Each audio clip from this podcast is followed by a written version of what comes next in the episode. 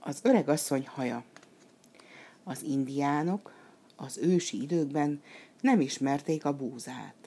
Amióta csak világ a világ, kukoricán éltek. Ez a történet arról mesél, hogyan jelent meg először a földön, mégpedig indián földön a kukorica. Egyszer régen egy öreg asszony utazott át az unokájával az indiánok földjén.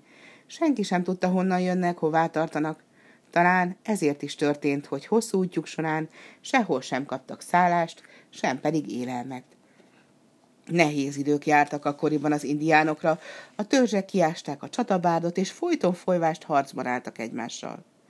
Ám az öregasszony nem csüggett egy könnyen.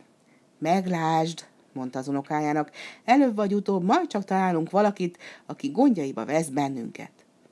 Hosszú ideig vándoroltak hegyeken, mezőkön keresztül, míg nem egyszer elérkeztek az aligátorok törzsének táborhelyéhez. Ebben a faluban szegény, de jó szívű emberek laktak. Vezérük, aligátorfog, így szólt a fáradt vándorokhoz. Pihenjetek meg nálunk, alhattok a sátrainkban, s megmelegedhettek a tűznél, de ennivalóval sajnos nem szolgálhatunk. A vadászmezők errefelé nem dúskálnak a vadban, a legértékesebb zsákmányt pedig az aligátorok számára kell feláldoznunk, akik cserébe megvédenek bennünket. Boldogok vagyunk, hogy osztozhatunk a sorsotokban, bármi történjék is, felelt az öregasszony. Hálából, amiért ilyen kedvesek vagytok, őrzöm majd a gyermekeiteket. Aligátor fog egy üres sátorhoz vezette a két vándort, és az öregasszony miután köszönetet mondott nekik, berendezte a szálláshelyüket. Egy sötét sarokba letette egyetlen csomagját, egy bölénybőrből készült zsákot. Másnap hajnalban a vadászok zsákmány után indultak, az asszonyok pedig gyökerekért és gyógynövényekért mentek a mezőre. A faluban csak a gyermekek maradtak, akik, ahogy mindig most is játszani kezdtek, hogy megfeledkezzenek a korgó gyomrukról, míg szüleik haza nem térnek valami ennivalóval. Minden nap ugyanazt játszották, és éhesen bizony lassan vászorogtak az órák. Azon a napon azonban valami egészen új dolog történt. Az öreg asszony kilépett a sátorba, és megkérdezte a gyerekeket. Szeretnétek, ha mesét mondanék nektek? Igen! Vágták rá az apróságok. Az öreg asszony akkor elmesélte, hogyan születtek a fák. Réges-régen, csak is fű meg virág nőtt a földön. Egyetlen egy fa sem létezett. Egy napon a nagy manitú lepillantott a felhők közül, és körülnézett. Szerette volna megsimogatni a virágokat, amelyek vékony száron ringtak a szélben.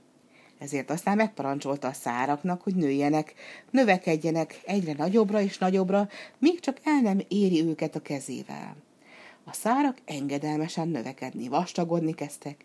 Fenyők és juharfák nőttek a virágok helyén, egyre magasabbra és magasabbra kapaszkodtak. A nagy manitú csak kinyújtotta a kezét, s már el is érte a zöld lombokat, s az ágak között futkározó szellőt.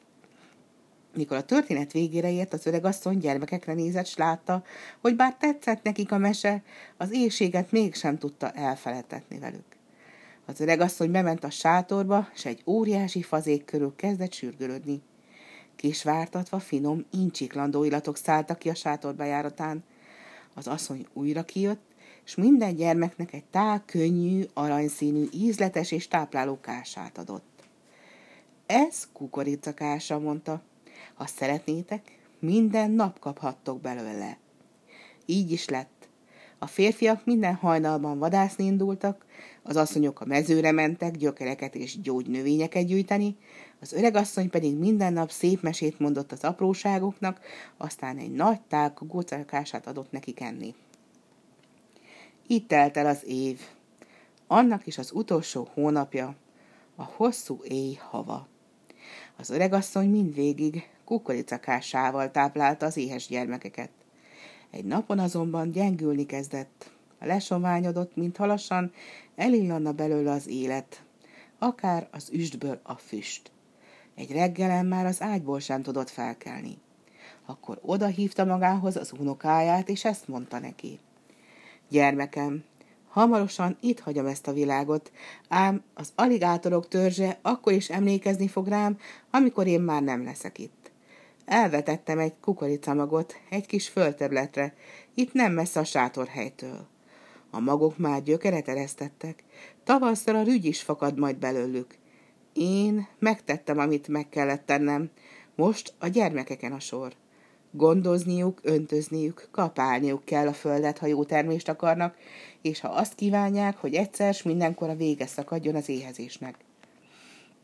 Az öregasszony hamarosan az unokájára hagyta az óriási gőzölből, kukoricakásával telüstött, megkérte, hogy ossza szét ő az ételt a gyerekek között. Amikor a sátorhely közelében elterülő mezőn megérett az első kukoricacső, a bölcs öregasszony eltűnt, mintha soha nem is létezett volna. Keresték égen, földön, de hiába. Nem látjuk többé ezt a kedves asszonyt, szólt végül aligátorfog a törzsfőnök, de emlékezetünkben és szívünkben örökké élni fog. Aztán a nagyra és erősre nőtt kukoricára mutatott, és így folytatta.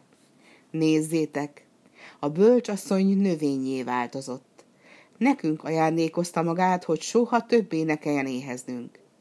Így hálálta meg a titokzatos öregasszony az aligátorok törzsének nagy lelkűségét. Attól a naptól fogva az indiánok nagy örömmel vetették be földjeiket kukoricával, és mikor a fehér kukoricahaj felbukkant a levelek alatt, a szeretett öregasszony őszhaját látták benne. Sosem felejtették előtt.